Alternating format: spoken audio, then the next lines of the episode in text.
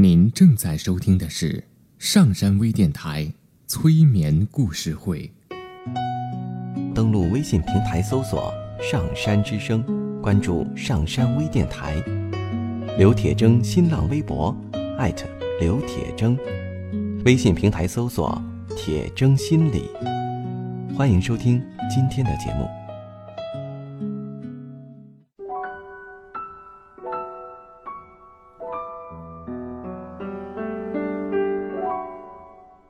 你好，我是铁铮，欢迎你和我一起走进催眠的世界。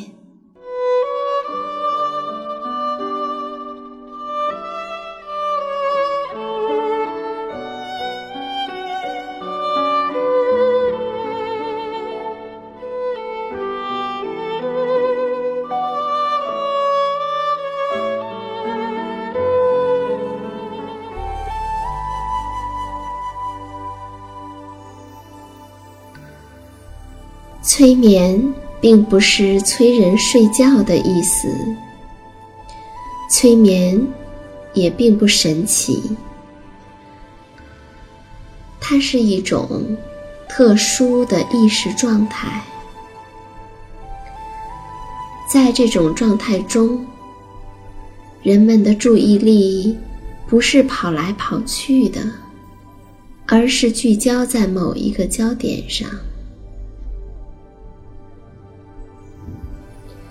事实上，催眠就发生在我们身边，每一天。现在，请你坐下或者躺下，调整你身体的姿势，去体会催眠的感觉。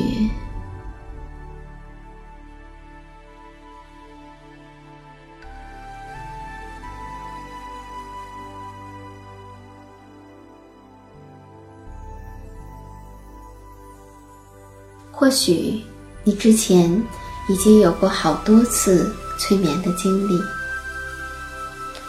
所以呢，当你坐着或者躺着，闭上眼睛的时候，你就可以让自己进入到催眠，或者假装进入到催眠的状态。你也知道，催眠不是睡眠的意思。所以呢，你要不断的告诉自己不要睡着了，对，要尽量的让自己保持清醒。当你不断的告诉自己不要睡着了，要保持清醒的时候，我们来听一个故事。有一个叫秋山立辉的日本人。一九四三年，他出生于奈良。他小的时候一点都不聪明，从小学一直到初初中，他考试的成绩总是倒数第一。一直到初中二年级，他才会写自己的名字。功课不好也就算了。总该有点其他特长吧，比如说跑得快、跳得高、会唱歌。但是遗憾的是，他中学的时候连跳箱都没有跳过去，长跑也比别人整整慢了一圈儿，更不要说唱歌跳舞了。父母和老师都觉得这小子完了。将来肯定没什么出息，就连秋山立辉自己也这么认为。可是，在十三岁那年，一个意外改变了他的命运。邻居家的婆婆养鸡的鸡舍坏了，她自告奋勇的帮忙去维修。老太太只当小家伙是开玩笑。没想到，一周之后，秋山竟然做了一个很漂亮的两层鸡笼。惊讶万分的老太太说了一句话：“学会木工的话，你一辈子就不用发愁了。”秋山的眼睛一下亮了，他仿佛感觉到自己终于找到了人生的方向。从此，放学回家的路上，他总是喜欢跑去看木匠干活儿。看完，回到自己家，再去揣摩。不知不觉间，秋山竟然学会了基本的木工活儿。十六岁那年，初中毕业以后，秋山去了一家寄宿式的木工学校做了学徒。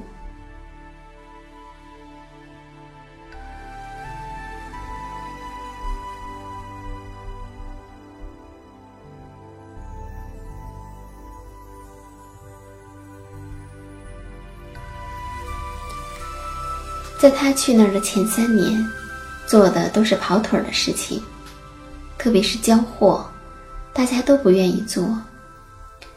于是呢，师傅看他老实，就总是让他去干。为什么大家不愿意干这个活呢？一是这个活太累了，二是因为不容易交货，好不容易运到目的地，经常碰到泥瓦匠在忙着干活。秋山打招呼，别人也不理睬，那又不能这么回去，交不了差，所以他就在旁边给那些泥瓦匠们帮忙。一开始，工头没有把秋山当回事儿，但久而久之，动了恻隐之心。秋山整整干了三年大家都不愿意干的琐事，可是他却从中悟得了。一名工匠应有的举止和礼仪规范。在十九岁那一年，秋山终于开始全方位的接触木工手艺。美国物理学家费曼曾经对他的学生说：“如果你喜欢一件事，又有这样的才干，那就把整个人都投入进去。”要像一把刀直扎下去一样，直到刀柄。不要问为什么，也不要管会碰到什么，只管去努力。秋山就是如此，他像一把刀一样扎进了木艺的钻研之中。三年后毕业的时候，他成了学校最优秀的学生。出来之后。慢慢的，他开始自己接活儿。客人来做家具，他最后呈现给客人的物品，一定会超过客人要求的一倍，甚至更多。因为如此，秋山的美名不胫而走，名声越来越响亮。找他做木工的人越来越多。于是呢。就有很多人慕名前来求学。秋山说：“我不做那些用用就丢的东西，我做的是能够传世的家具。”秋山的心中有这样一份固执的坚持，他想把这份坚持传递下去。当他看到有很多年轻人前来求学的时候，一个想法。便在他脑中油然而生。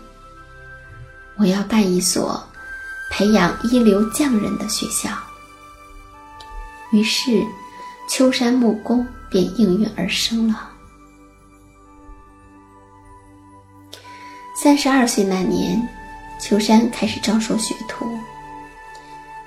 在十几年木工生涯里，从所经历的事情里面，秋山发现了一条规律。凡是对人热情的木匠，手上活儿也不错；而对人不耐烦的木匠，手上的活儿也很一般。所以他总结出了一点：有一流的心性，必有一流的技术。于是，秋山木工学校便有了一条立校语录：一流的匠人，人品比技术更重要。然后，秋山开始构建自己的学徒制度。这个制度，技术占百分之四十，而品行要占百分之六十。他说：“我想培养的，不是会做事的工匠，而是会好好做事的一流工匠。”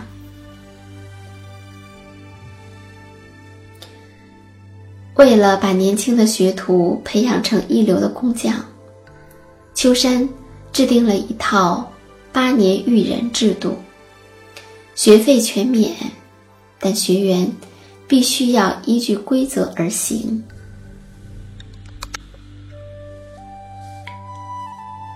这八年的育人制度是：一年上预科，养成匠人的基本习惯。四年做学徒，跟师傅学习技艺品行。三年学带徒，学习怎么去带领新的学员。根据他的八年育人制度，秋山又提出了守、破、离三字诀。前面的五年，学员要学会守。模仿师傅的一切，对师傅所说的事情，要全部回答是。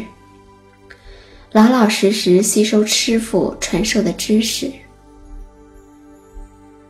六到八年，学员要学会破，就是要融合创新，在手之上要有自己的想法，把师傅传授的基本形式。变成自身的本领，并有所突破。八年之后，学员就必须离。他会让学员离开学校，甚至会把他们赶出学校，让他们去开创自己的天地。很多人都骂秋山傻，好不容易培养出来的人才，就这么放走了。都不利用他们去赚钱，但秋山回答：“我的目标是培养十个超越我的徒弟。招收每个学徒前，秋山会进行一次细致的家访。一呢是说服家长，让家长认同自己的教育理念。”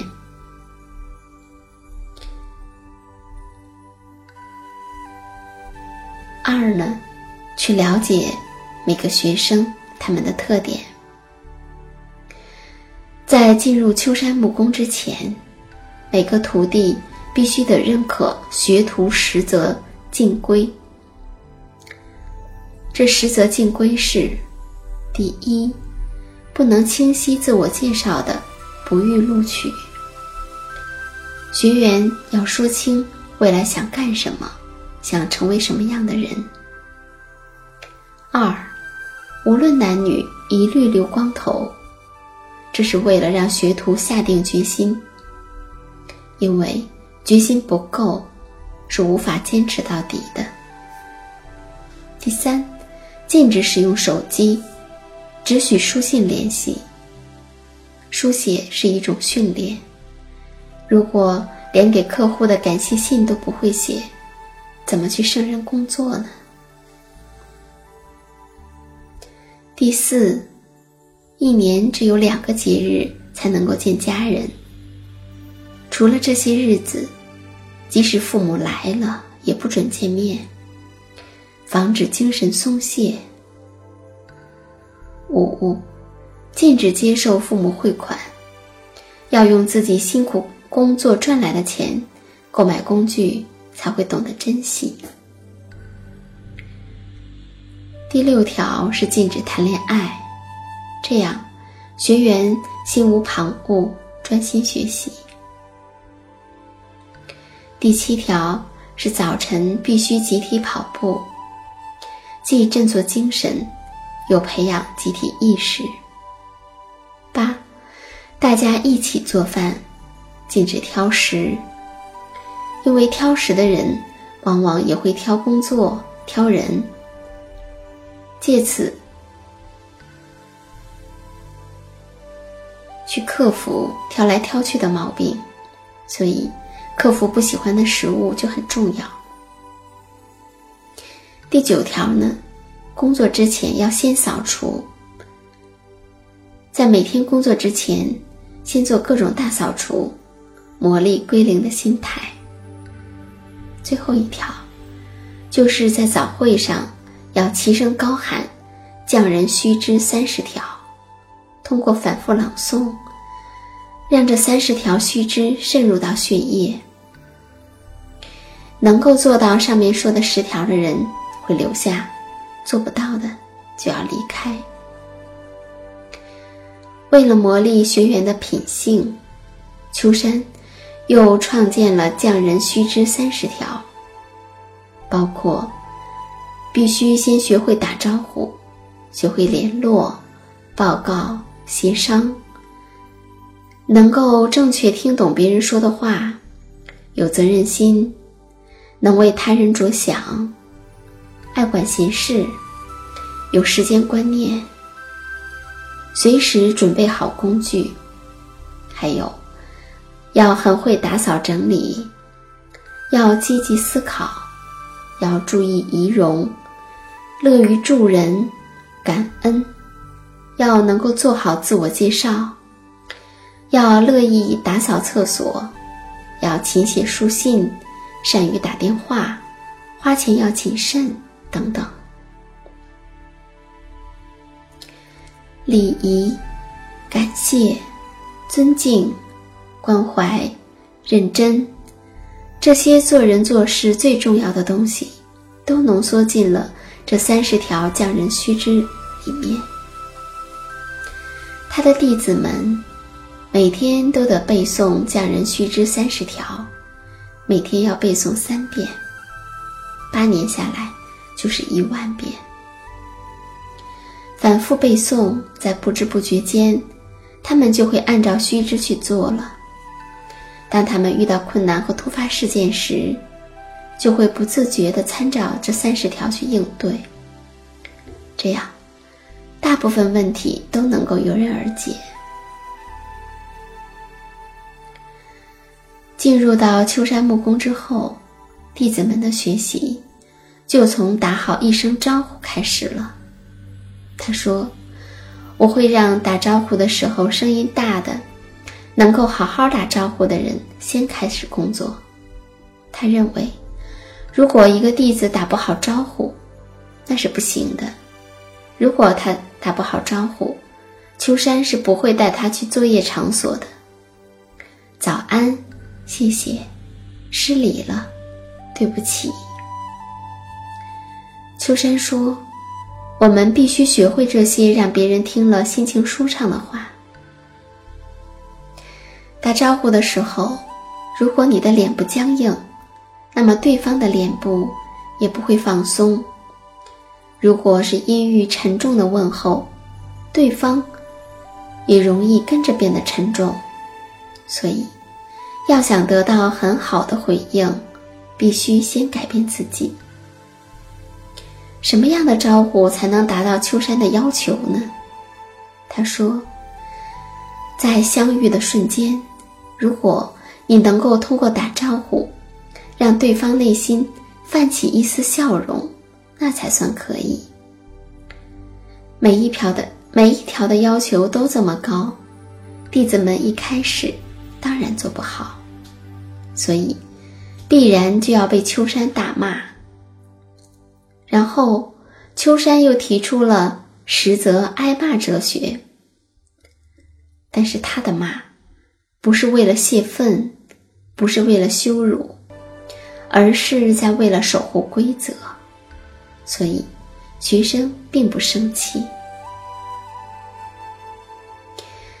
因为他的八年育人制度，因为他的手破离三字诀。因为他的学徒实则尽归，因为他的匠人须知三十条，因为他的实则挨骂哲学，在四十年授徒中，秋山教出了一批又一批的优秀木工，其中有五十名被视为世界木工大师，活跃在各个国家，成为日本木工称霸全球的顶梁柱。秋山这样说：“真正顶尖的人，大师级的人，都是德在前面。我的工作就是培养一流的匠人，用八年的时间，慢慢教他德行。”做人，成为一流的人之后，就能够成为一流的工匠。有了德行和精神，才能走得很远、很高。一个人不论伟大还是平凡，只要他顺应自己的天性，找到自己真正喜欢做的事，并且一心把自己喜欢的事做好。他在这个世界上，就有了牢不可破的家园。于是，他不但会有足够的勇气去承受外界的压力，而且会有足够的清醒来面对形形色色的诱惑。